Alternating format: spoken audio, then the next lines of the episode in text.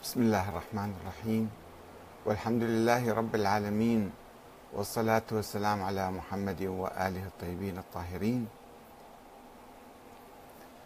ثم السلام عليكم أيها الأخوة الكرام ورحمة الله وبركاته.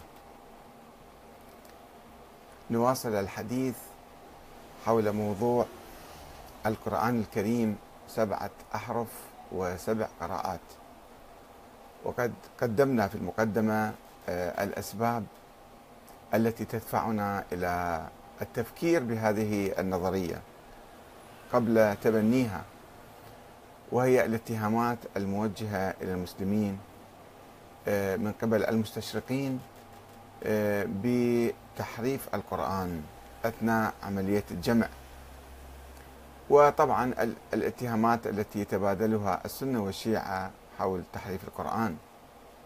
وقلنا بأن المخرج من هذه الاتهامات هو آه، تبني أو التفكير بنظرية الأحرف السبعة بأن ما ينقل في التراث الإسلامي من اختلاف قراءات واختلاف أحرف هي أمر مشروع وكان النبي صلى الله عليه وآله قد أكد ذلك وأباح ذلك وقال بأن القرآن أنزل على سبعة أحرف ثم بعد جمع عثمان للمصحف الشريف آه، حدثت قراءات مختلفة أخرى أيضا كانت مقبولة ومعقولة ومسموح بها.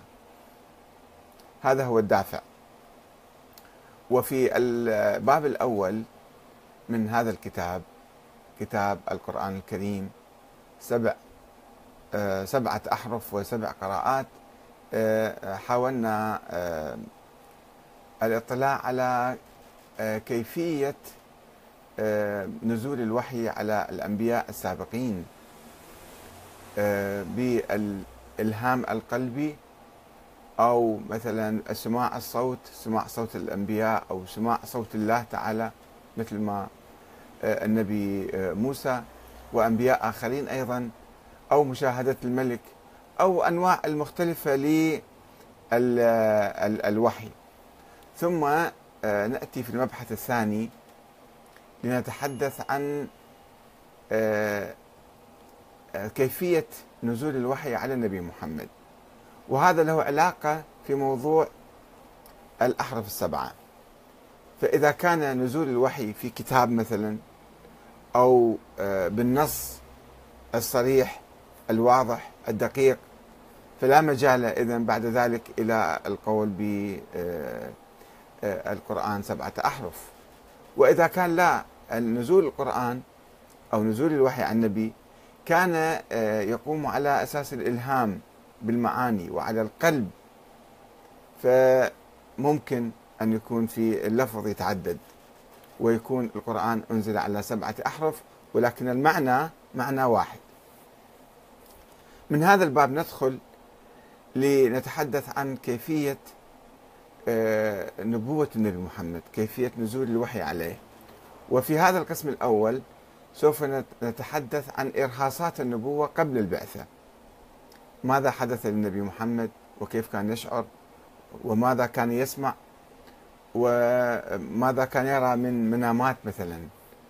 فهذا آه، هو القسم الأول من حديثنا عن آه، كيفية نزول الوحي على النبي محمد وفي القسم الثاني سوف نتابع ما حدث بعد النبوة وفي القسم الثالث سنناقش بعض الأمور التي تتعلق بهذا الموضوع. فإذا الآن نتحدث عن القسم الأول وهو إرهاصات آه، النبوة الأولى.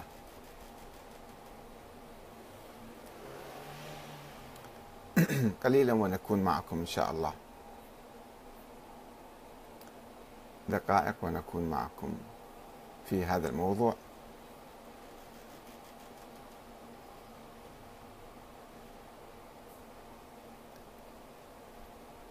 إرهاصات النبوة الأولى وعلاقتها بموضوع الأحرف السبعة.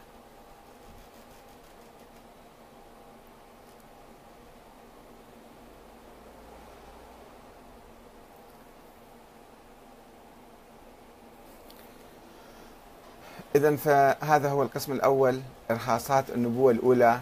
من المبحث الثاني كيف كانت طبيعة الوحي إلى النبي محمد صلى الله عليه وآله وسلم؟ من الفصل الأول هل نزل القرآن على حرف واحد أم على سبعة أحرف؟ من الباب الأول القرآن في ظل النبوة. من كتاب القرآن الكريم سبعة أحرف وسبع قراءات لأحمد الكاتب. وهذا الموضوع كما أشرنا في الحلقات السابقة مطروح للنقاش. يعني أنا لم أصل إلى آراء باتة ونهائية بعد وإنما أنا في طور البحث. حتى الآن لذلك آه، أرحب بأي نقد أرحب بأي ملاحظة أرحب بأي تعليق وربما أعدل من كثير مما كتبت الآن في النسخة النهائية. هذه ليست النسخة النهائية من كتاب القرآن الكريم سبعة أحرف وسبع قراءات وإنما هي محاولة لطرح هذا الموضوع كمخرج من تهمة التحريف تحريف القرآن.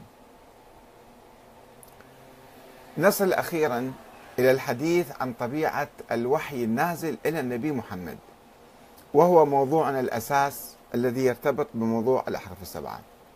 بعد أن نقلنا صور الوحي المتعددة إلى الأنبياء السابقين وقد رأينا أن بعضها كان عبارة عن رؤية في المنام وبعضها كان عبارة عن إلهام خفي وبعضها مكالمة من قبل الملائكة وبعضها كان كلاما مباشرا من قبل الله تعالى للنبي وربما حضور بعض الملائكة أحيانا حضور شخصي. فكيف كانت طبيعة الوحي النازل إلى النبي محمد صلى الله عليه وآله وسلم. وهل كانت وحيا خفيا أم رؤيا أو إلهاما أو مشافهة من قبل الملك جبر... الملك جبرائيل؟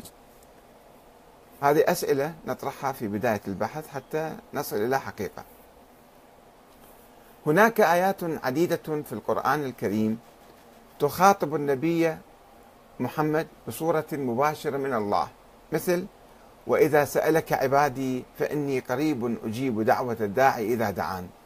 وإذا سألك عبادي خطاب من الله إلى النبي محمد مباشرة.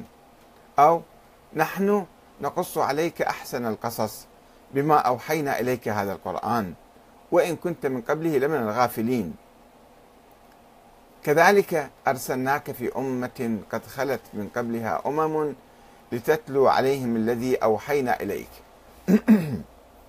فأوحى إلى عبده ما أوحى. الله أوحى مباشرة.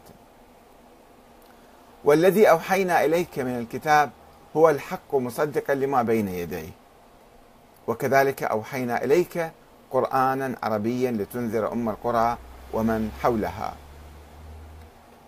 وهناك آيات أخرى تتحدث عن دور جبرائيل في إنزال الوحي على قلب النبي محمد كما في الآيات التالية. وإنه لتنزيل رب العالمين. نزل به الروح الأمين على قلبك لتكون من المنذرين بلسان عربي مبين. قل من كان عدوا لجبريل فإنه نزله على قلبك بإذن الله. قل نزله روح القدس من ربك بالحق ليثبت الذين آمنوا وهدى وبشرى للمسلمين. هذه الآيات كلها تحتمل أن يكون المراد وبالذات آه، بلسان عربي مبين فيها احتمالين. يحتمل أن يكون المراد من بلسان عربي مبين الإشارة إلى صفة الوحي النازل على قلب النبي كان بلسان عربي مبين. يعني نص واضح. كما يحتمل أن يكون المراد متعلقا بالإنذار والمنذرين. أي المتلقين العرب. يعني لتكون من المنذرين للعرب بلسان عربي مبين. وهو ما يتفق مع قوله تعالى إنا جعلناه قرآنا عربيا. لعلكم تعقلون حتى تفهموا يعني. وإذا فتشنا في القرآن الكريم عن رؤية النبي للملاك جبرائيل هل هل رأى النبي الملاك جبرائيل؟ مرة مرتين دائما كان يرى هذا الملك أم لا. لو نفتش في القرآن فلا نعثر إلا على آية أو آيتين غامضتين. الأولى ولقد رآه في الأفق المبين. التكوير 23 من رأى؟ الآية غامضة ولكنها تحتمل أن يكون ملك جبرائيل. وقد جاءت بعد عدة آيات يبدو أنها تتحدث عن جبرائيل وهي إنه لقول رسول كريم ذي قوة عند ذي العرش مكين مطاع ثم أمين وما صاحبكم بمجنون. التكوير من 19 إلى 22 ولكنها مع ذلك فيها نوع من الغموض. لم تقل ولقد رأى جبرائيل في الأفق المبين ولقد رآه. أما الآية الثانية فهي تتحدث عن رؤية النبي له مرة أخرى. ولقد رآه نزلة أخرى عند سدرة المنتهى النجم 13 14 ولكن هذه الآية غامضة أيضا وتحتمل تأويلين. إذ لا تصرح بالمشاهد هل هو جبرائيل أم الله تعالى ولا بكيفية المشاهدة بالعين أو الفؤاد. وقد اختلفت الروايات في تفسيرها فابن عباس يقول إن النبي رأى ربه وأنه رآه بفؤاده مرتين. مو بعينه يعني. صحيح مسلم؟ كتاب الإيمان باب معنى قول الله عز وجل ولقد رآه نزلة أخرى وهل رأى النبي صلى الله عليه وسلم ربه ليلة الإسراء؟ حديث رقم 175 هذا ما يقوله ابن عباس ويرويه مسلم. على عكس السيدة عائشة أم المؤمنين التي ترفض هذا التأويل وتؤكد أن النبي رأى جبرائيل كما ينقل الطبري في تفسيره عن مسروق. يقول حدثنا محمد بن المثنى إلى يعني آه، مع حذف بعض الأسناد. قال حدثنا عبد الوهاب الثقفي قال ثنى يعني حدثنا داود عن عامر عن مسروق عن عائشة. وتقول من زعم أن محمدا رأى ربه فقد أعظم الفري على الله ولكن قد رأى جبرائيل في صورته وخلقه ساد ما بين الأفق. وهذا الحديث كما يقولون متفق عليه بين مسلم والبخاري. والله يقول تواصل عائشة والله يقول لا تدركه الأبصار وهو يدرك الأبصار. وما كان لبشر أن يكلمه الله إلا وحيا أو من وراء حجاب. إنما هو جبرائيل رآه مرة على خلقه وصورته التي خلق عليها ورآه مرة أخرى حين هبط من السماء إلى الأرض سادا عظم خلقه ما بين السماء والأرض. قالت عائشة أنا أول من سأل النبي عن هذه الآية. قال هو جبرائيل عليه السلام. أيضا هذا حديث متفق عليه. فإذا الآية فيها غموض ولكن الأحاديث تفسرها وتقول لا لم يرى ربه وإنما ولا بفؤاده حتى إنما آه، المسألة رأى جبرائيل. ولكن القرآن لم يحدد في هاتين الآيتين السابقتين مشافهة الملك للنبي وجها لوجه وتكلمه معه بالصوت والصورة. في أثناء إلقاء الوحي أو نص القرآن وإنما يكتفي بالإخبار بتنزيل الروح الأمين. تقول رآه. لم تتحدث عن الوحي آه، بالكلام من جبرائيل. إذا أردنا أن نلتزم بدقة بمضمون الآيتين وقلنا أنه رأى جبرائيل رأى مرة هنا مرة هناك رآه مرتين. أما هل كان جبرائيل يتكلم مع النبي مباشرة فهذا يعني بالصوت والصورة كما كان يتكلم مع مثلا إبراهيم أو مع لوط الملائكة كانوا يتكلمون أو مع مريم مثلا.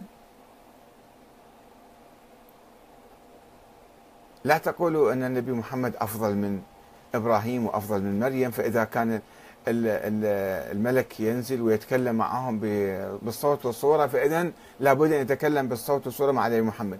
نحن نحاول الالتزام بدقة بما تقول الآيات ولا نفترض شيئا من عندنا.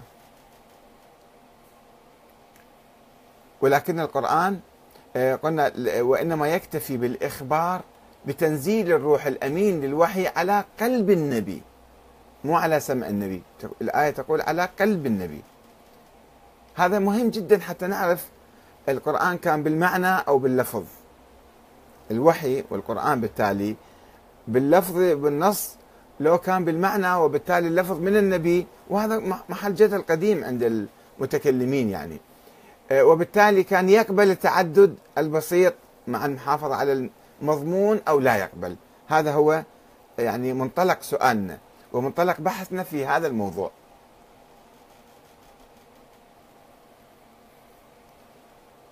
ولكن القرآن آه، كما لم يذكر القرآن تمثل جبرائيل بصورة إنسان عادي وتحدثه مع النبي. رآه كما هو خلقه.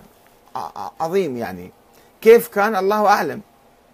أما صار إنسان عادي مثل ما الملائكة راحوا إلى إبراهيم ولوط أو تمثل لها بشرا سويا إنسان عادي وكان يتحدث معهم. هل جبرائيل جاء إلى النبي بصورة إنسان وتحدث معه بالصوت والصورة أم لا؟ هذا مهم جدا أن نتوقف عنده. وهو ما تحكيه بعض الروايات التي سنذكرها لاحقا. تقول نعم كان يجي أحيانا ويتكلم لكن هذه الروايات. نحن نحاول ال ال يعني إجراء البحث على المستوى القرآني أولا النص القرآني ثم ننتقل للروايات والروايات فيها نقاش. صحيحة مو صحيحة مسندة مقطوعة مرسلة كذا. فيها بحث كثير. ولكن في الدرجة الأولى نحاول البحث بالقرآن ثم نأتي إلى الروايات اللي هي من حيث المضمون من حيث السند. يعني لا ليست بتلك آه، الصورة وليست بذاك المستوى. ولكن قد يفهم من آية لا تحرك به لسانك لتعجل به إن علينا جمعه وقرآنه. هذه الآية يمكن واحد يفهم من عندها أن النبي كان يستمع إلى صوت الملك جبرائيل وهو ما تحكيه بصراحة رواية ابن عباس في هذا المضمون. قال كان رسول الله صلى الله عليه وآله يشتد عليه حفظ التنزيل. لما ينزل القرآن فبسرعة يريد يحفظه ما كان يستعجل كان. وكان إذا نزل عليه الوحي يحرك لسانه وشفتيه قبل فراغ جبرائيل مخافة أن لا يحفظ. فأنزل تعالى لا تحرك به لسانك أي بالوحي والتنزيل والقرآن وإنما جاز ذلك آه، وإنما جاز هذا الإضمار وإن لم يجري له ذكر لدلالة الحال عليه. أن لا تحرك بلسانك بماذا؟ مضمر. الحديث المعنى مضمر وليس واضح. لم يقل لا تحرك بالقرآن لسانك لا تحرك به لسانك. إن علينا جمعه وقرآن يعني شيء آخر. كما أضمر في قوله إنا أنزلناه في ليلة القدر. قال أبو عيسى هذا حديث حسن صحيح. ولفظ مسلم عن سعيد بن جبير عن ابن عباس قال كان النبي صلى الله عليه وآله وسلم يعالج يعالج من يعالج هو من التنزيل شدة. يعني كان تعتريه حالة عصيبة. كان يحرك شفتيه. فقال لي ابن عباس أنا أحركهما كما كان رسول الله يحركهما. فقال سعيد أنا أحركهما كما كان ابن عباس يحركهما. يعني كان يتلفظ. فحرك شفتيه. فأنزل الله عز وجل لا تحرك به لسانك لتعجل به إن علينا جمعه وقرآنه. قال جمعه في صدرك إن علينا جمعه. في كتاب أو جمعه في صدرك راح تحفظه يعني. لأن كانوا يطلقون كلمة جمع القرآن يعني اللي حفظ القرآن. إن علينا جمعه وقرآنه في صدرك أم في كتاب؟ ما ما في إشارة للكتاب. قال جمعه في صدرك ثم تقرأه. فإذا قرأناه يعني جمعناه فاتبع قرآنه. قال فاستمع له وأنصت. اتبع قرآنه استمع يعني استمع وأنصت. ثم إن علينا أن نقرأه. قال فكان رسول الله صلى الله عليه وآله بعد ذلك إذا أتاه جبرائيل عليهم السلام استمع. وإذا انطلق جبرائيل عليه السلام قرأه النبي صلى الله عليه وآله كما أقرأه كما ذاك جبرائيل أقرأه. خرجه البخاري أيضا هذا الحديث. فإذا هذا يوحي بأن الملك كان يقف أمامه ويتحدث. وقيل كان عليه السلام إذا نزل عليه الوحي حرك لسانه مع الوحي مخافة أن ينساه. فنزلت ولا تعجل بالقرآن من قبل أن يقضى إليك وحيه. طه 114 ونزل سنقرئك فلا تنسى لا تخاف. الأعلى ستة. ونزل لا تحرك به لسانك. قاله ابن عباس انتهى هذا الحديث. ويروى عن ابن عباس أيضا أن جبرائيل كان يلقى النبي في كل ليلة ليلة من رمضان فيدارسه القرآن. هذا يقول أيضا متفق عليه بين مسلم والبخاري يعني. كما يقول صبح الصالح صبح الصالح في كتاب مباحث علوم القرآن مباحث في علوم القرآن صفحة 53 اللي مؤلفة سنة 1958 ميلادية. يقول هذا متفق عليه. ويمكن اعتبار الكلمة الأولى التي أنزلت إلى النبي محمد وهي اقرأ باسم ربك الذي خلق. دليلا على صدورها من الله بواسطة الملك الذي خاطب النبي ودعاه إلى القراءة في عندنا ثلاث أطراف هنا. اقرأ أنت يا محمد. واحد يخاطب النبي من هو؟ جبرائيل الملك يعني. وباسم ربك يعني مو الله دي يخاطب النبي مباشرة. إنما الملك يطلب من النبي أن يقرأ بسم الله. فإذا هنا بواسطة النبي الحد... القرآن بواسطة الملك القرآن نازل. اقرأ باسم ربك الذي خلق. دليلا على صدورها من الله بواسطة الملك الذي خاطب النبي ودعاه إلى القراءة. ولكن لا يوجد دليل قرآني على مشاهدة النبي في أول البعثة للملك. وفيما إذا كانت المشاهدة في اليقظة أو المنام. كما في بعض الروايات اللي تقول أنه كان بالمنام بعضها تقول في اليقظة. فإذا هنا يعني الملك يتحدث ولكن كيف تحدث؟ بالقلب بالمنام بالصورة الظاهرة رآه أمامه في اليقظة. هذه الآية ما تتحدث الآية ما فيها هذه المعاني. إنما الروايات قد تفسر وقد تشرح بعض الأمور أو تضيف أو تنقص. فهذا بحث أولي. سنجي نشوف آه، الإرهاصات الأولى للنبوة كيف كانت. الرؤية الصادقة أولى مراحل النبوة وأشكالها. وقبل أن ندخل في موضوع مشافهة الملك للنبي محمد لابد أن نتحدث عن الشكل الأول من الوحي النازل إلى النبي محمد. ما في بالقرآن حول الموضوع هذا أي شيء. يعني دائما إحنا نحاول أن نبحث في القرآن أولا ثم نأتي إلى الحديث. في القرآن لا يوجد أي حديث عن مرحلة ما قبل النبوة النبوة المباشرة في الأحاديث نعم توجد قصص وروايات الآن نستعرضها. ولكن قيمتها العلمية يعني أنزل. وتذكرون إحنا ألقينا بحث قبل مدة عن قيمة المصادر التاريخية حول سيرة النبي. كل الكتب كتب التاريخ وكتب الحديث وكتب التفسير وقلنا إنها كلها فيها إشكال يعني ولا نستطيع الاعتماد عليها دائما وبصورة قوية. فهنا وهو كما تحدثنا الروايات التاريخية في ظل عدم وجود أي إشارة قرآنية إلى ذلك. أنه كيف كان هذا الوحي النازل؟ كان يتم عبر الرؤى في المنام، النبي كان يشوف أحلام. وهو ما كان يحدث للنبي قبل البعثة بشهور حسب بعض الروايات أو سنوات حسب روايات أخرى. يحدثنا محمد بن إسحاق وابن هشام اللي نقح كتابه وهذبه في السيرة النبوية وصار مشهور بالسيرة النبوية. هذا في أهم قصة في هذا الموضوع في ما قبل النبي ما قبل النبوة يذكرها ابن هشام هو ابن إسحاق يعني. يحدث يحدثنا عن تدرج الوحي النازل إلى النبي في مراحل متعددة. ابتدأت من الرؤيا الصادقة.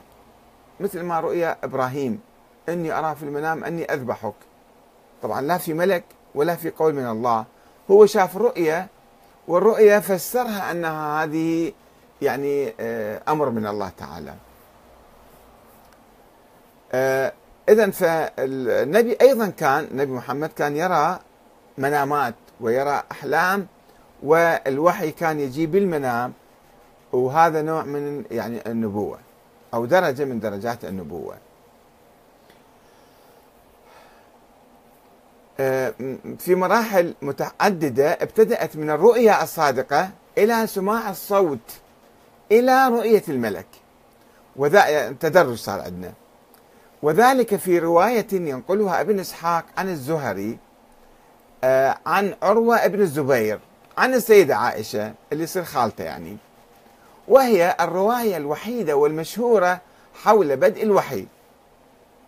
طبعا المؤرخين يجون بعدين أو المحدثين يجون بعدين كالبخاري يحاولوا يعني يعدلوا بهاي الرواية.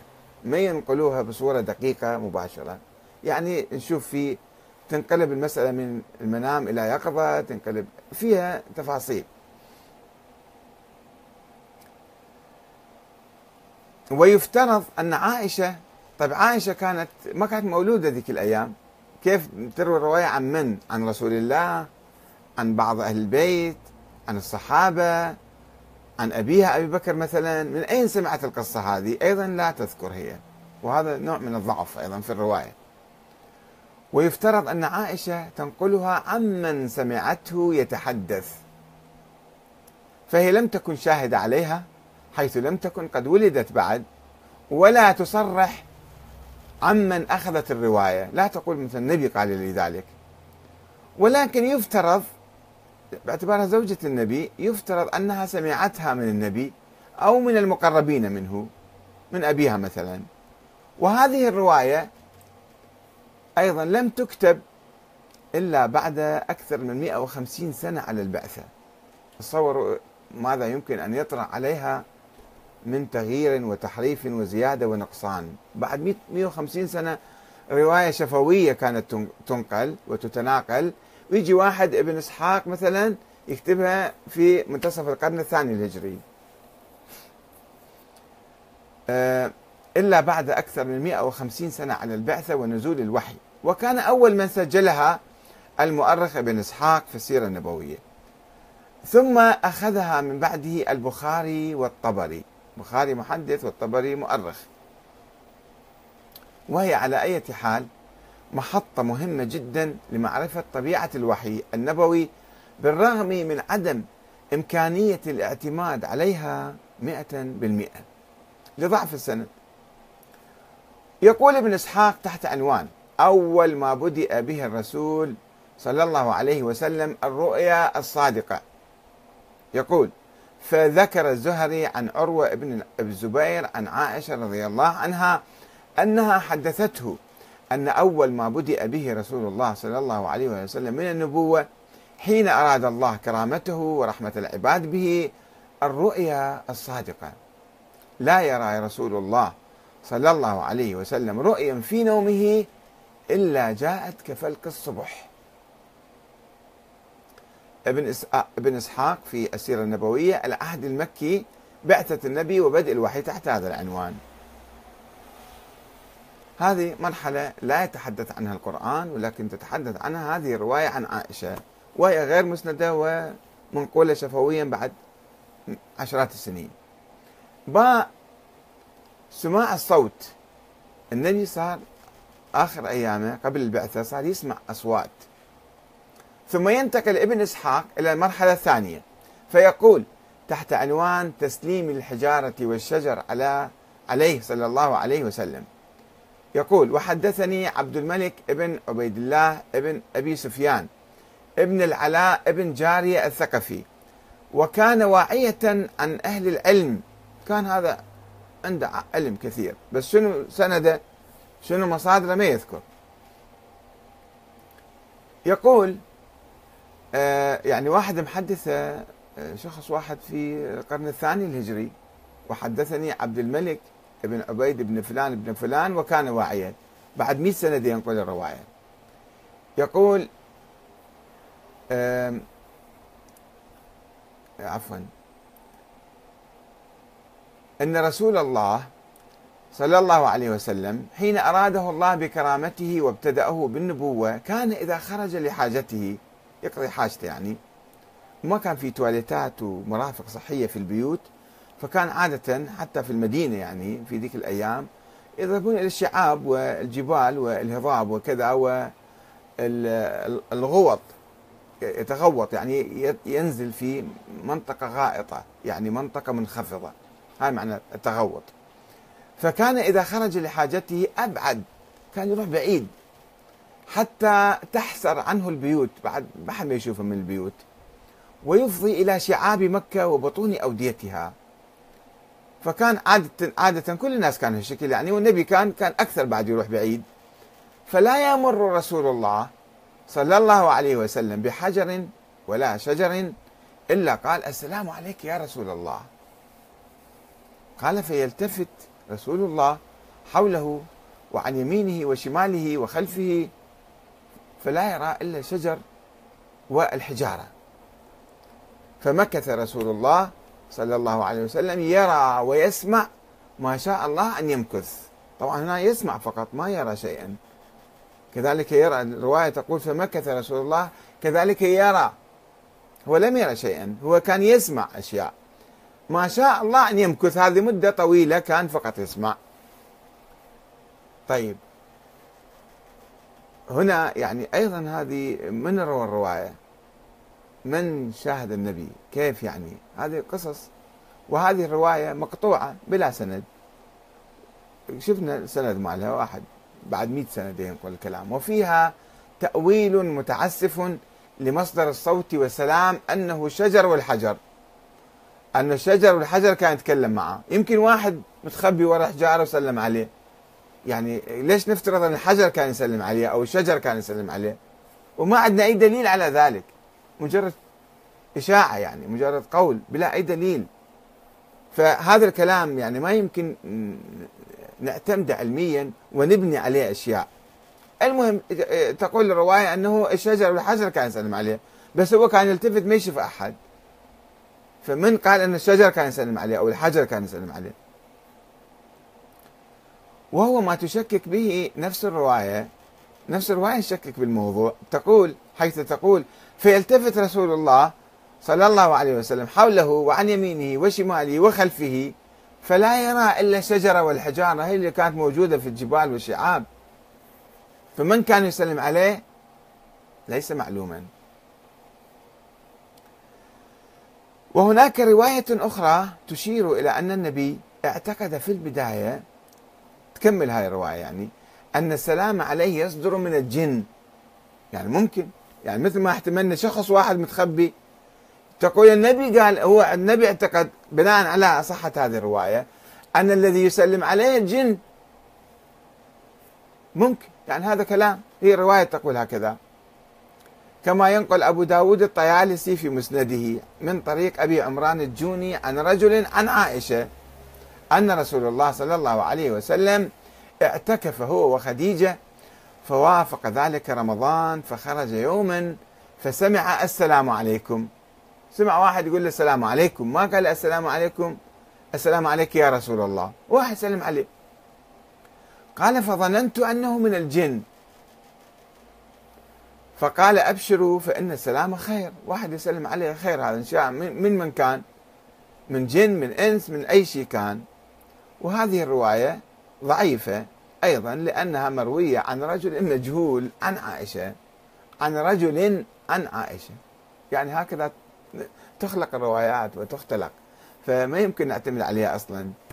وهي أيضا فيها يعني فيها شوية تناقض جزئي مع الرواية السابقة أنه ما فيها السلام عليك يا رسول الله ولا أنه شجر والحجر يسلم كان يسمع صوت. وفي تاريخ الطبري كان رسول الله صلى الله عليه وآله وسلم من قبل أن يظهر له جبرائيل عليه السلام. هو اللي يتكلم هذا. الطبري يقول جبرائيل ظهر له. برسالة الله إليه يرى يقول الطبري يرى ويعاين آثارا وأسبابا من آثار من يريد الله إكرامه واختصاصه بفضله إلى أن يقول ومن ذلك أنه كان إذا مر في طريق لا يمر بشجر ولا حجر إلا سلم عليه. الرواية الأولى تقول النبي كان يسمع صوت فيلتفت ما يشوف وراء إلا شجر ولا حجر هذه الرواية لا تقول يعني شوف تطور الروايات أحيانا. يعني واحد يضيف على الثاني. لذلك يقول الحجر كان يسلم عليه. الرواية الأولى تقول النبي كان يسمع صوت فيلتفت وراءه فلا يرى شيئا. هنا تقول لا فلا يمر بحجر ولا شجر إلا قال السلام عليك يا رسول الله صلى الله عليه وسلم. فكان يلتفت عن يمينه وشماله وخلفه فلا يرى أحدا. هذه الرواية هم متناقضة لأنه هو دي دي يعني دي يطورها البخاري. يقول الحجر والشجر يسلمون عليه ونفس الرواية يقول النبي كان يلتفت عن يمينه وشماله وخلفه فلا يرى أحدا. ليش بعد يلتفت على خلفه؟ إذا شاف الحجر دي يسلم عليه. ربما من أمامه يسلم عليه. ليش من خلفه؟ صوت يطلع من الحجر أو صوت يطلع من الشجر. فهذا كلام تاريخ الطبري في هذا الرواية في تاريخ الطبري جزء 2 صفحة 294 إلى 295 وهناك رواية شيعية قريبة من هذا المعنى يرويها المفسر الراوي المحدث علي بن إبراهيم القمي وهذا في القرن الثالث الرابع كان. أن النبي صلى الله عليه وسلم لما أتى له سبع وثلاثون يعني ثلاث سنوات قبل البعثة كان يرى في منامه في منامه كان يرى في منامه كأن آتيا يأتيه فيقول يا رسول الله. الواحد يقول يخاطب يا رسول الله. دائما بالمنام واحد يقول له يا رسول الله. ومضت عليه برهة من الزمان وهو على ذلك يكتمه. ما كان يحكي مع أحد. طيب الرواية من من؟ ما يذكر سند مالها. وهو وإذا هو في بعض الأيام يرعى غنما لأبي طالب في شعب الجبال إذ رأى شخصا يقول له يا رسول الله. رأى شخصا صار هنا الآن. سابقا كان حجارة وشجر وكذا أو جن. هنا يقول لا الرواية صارت أكثر تطورا. أنه رأى شخصا يقول له يا رسول الله. فقال له من أنت؟ النبي تعجب شخص إنسان. قال أنا جبرائيل. أرسلني الله إليك ليتخذك رسولا. فجعل فجعل يعلمه الوضوء والصلاة. اتطورت المسألة أكثر صارت لا شخص جاء وعلمه وقال له أنت رسول الله. وهذا. والنبي ما سأله أنت شلون نبي شلون جبرائيل؟ من يقول أنت جبرائيل مثلا؟ من يقول أنت ملك؟ واحد شافه بالطريق مثلا. لو أنا دا أمشي بالصحراء وواحد قال لي السلام عليك وأنت آه، نبي مثلا. هل أصدقه بسرعة؟ فإذا الرواية أيضا مو معقولة. يعني بيها غموض فضلا عن السند مالها. هي محاولة تطوير الفكرة تطوير الكلام هذا. وفي تاريخ الطبري كان رسول الله صلى الله عليه وآله وسلم من قبل أن يظهر له جبرائيل برسالة الله إليه يرى ويعاين آثارا وأسبابا من آثار من يريد الله إكرامه واختصاصه بفضله. فكان من ذلك ما مضى من خبره عن الملكين اللذين أتياه فشقا بطنه واستخرجا ما فيه من الغل والدنس وهو عند أمه من الرضاعة حليمة مو بآخر أيامه. من كان يرضع عمره سنتين ثلاثة أو كان يرعى هناك فإجوا الملائكة اثنين نزلوا وقصة مفصلة يذكروها دائما. آه أنه شقوا قلبه وشالوا الغل والحسد. هو الغل والحسد يعني شيء مادي حتى يشيلوه ويشقون قلبه ويغسلوه بالماء وكذا و... قصة هاي مع ثلاث مرات آه، مروية هاي الرواية. قصة آه، عندما كان طفل يعني يرضع وقصة ثانية في بداية النبوة وقصة عند الإسراء. أيضا تروى هذه الرواية. آه، ومن ذلك أنه أيضا يواصل هذا التاريخ الطبري. ومن ذلك أنه كان إذا مر في طريق لا يمر بشجر ولا حجر إلا سلم عليه. وهكذا كان إذا خرج لحاجته أبعد يعني راح بعيد يعني حتى لا يرى بيتا ويفضي إلى الشعاب وبطون الأودية فلا يمر بحجر ولا شجر إلا قال السلام عليك يا رسول الله. فكان يلتفت عن يمينه وشماله وخلفه فلا يرى أحدا. تاريخ الطبري أيضا روينا لكم هاي الرواية نفس المصدر. فهنا هذه الإرهاصات مشكوك فيها الحقيقة وما لا يمكن نعتمدها لا ليست واردة بالقرآن. والأحاديث اللي تنقلها كلها يعني أحاديث ضعيفة ومقطوعة السند أو مشكوك فيها أو في علل كثيرة في هذه الروايات. فهي تتحدث عن رؤية في المنام تتحدث عن سماع صوت آه، ويعني آه، تمهيدا للبعث والنبوة. نتوقف هنا لكي نواصل بعد ذلك الحديث عن القسم الثاني حول نزول الملك وبدء الوحي أيضا كيف هذا كان. وهذا أيضا له علاقة في موضوع آه، الأحرف السبعة والقراءات السبع. لأنه نريد أن نعرف أن الوحي كيف كان ينزل. كان بالصوت والصورة كتاب مكتوب أم كان على قلب النبي. وإذا كان على القلب هو المعنى واللفظ من النبي أو لا المعنى واللفظ من الله تعالى. هذا شيء مهم جدا. نحتاج نبحث فيه بعمق أكثر. يعني أنا قد بحثت أنا قدر إمكاني ولكن إذا أحد كان عنده إضافة على هذا الموضوع فأنا أشكره جدا لكي نكمل البحث. لكي نكمل البحث طبعا سوف أتلو عليكم آه، حديث آه، أو قول الدكتور أحمد آه، عبد ماهر الذي يقول القرآن نزل مكتوبا. هذا شيء جديد أيضا. يفترض عنه هو افتراضات بذلك. إلى هنا والسلام عليكم ورحمة الله وبركاته.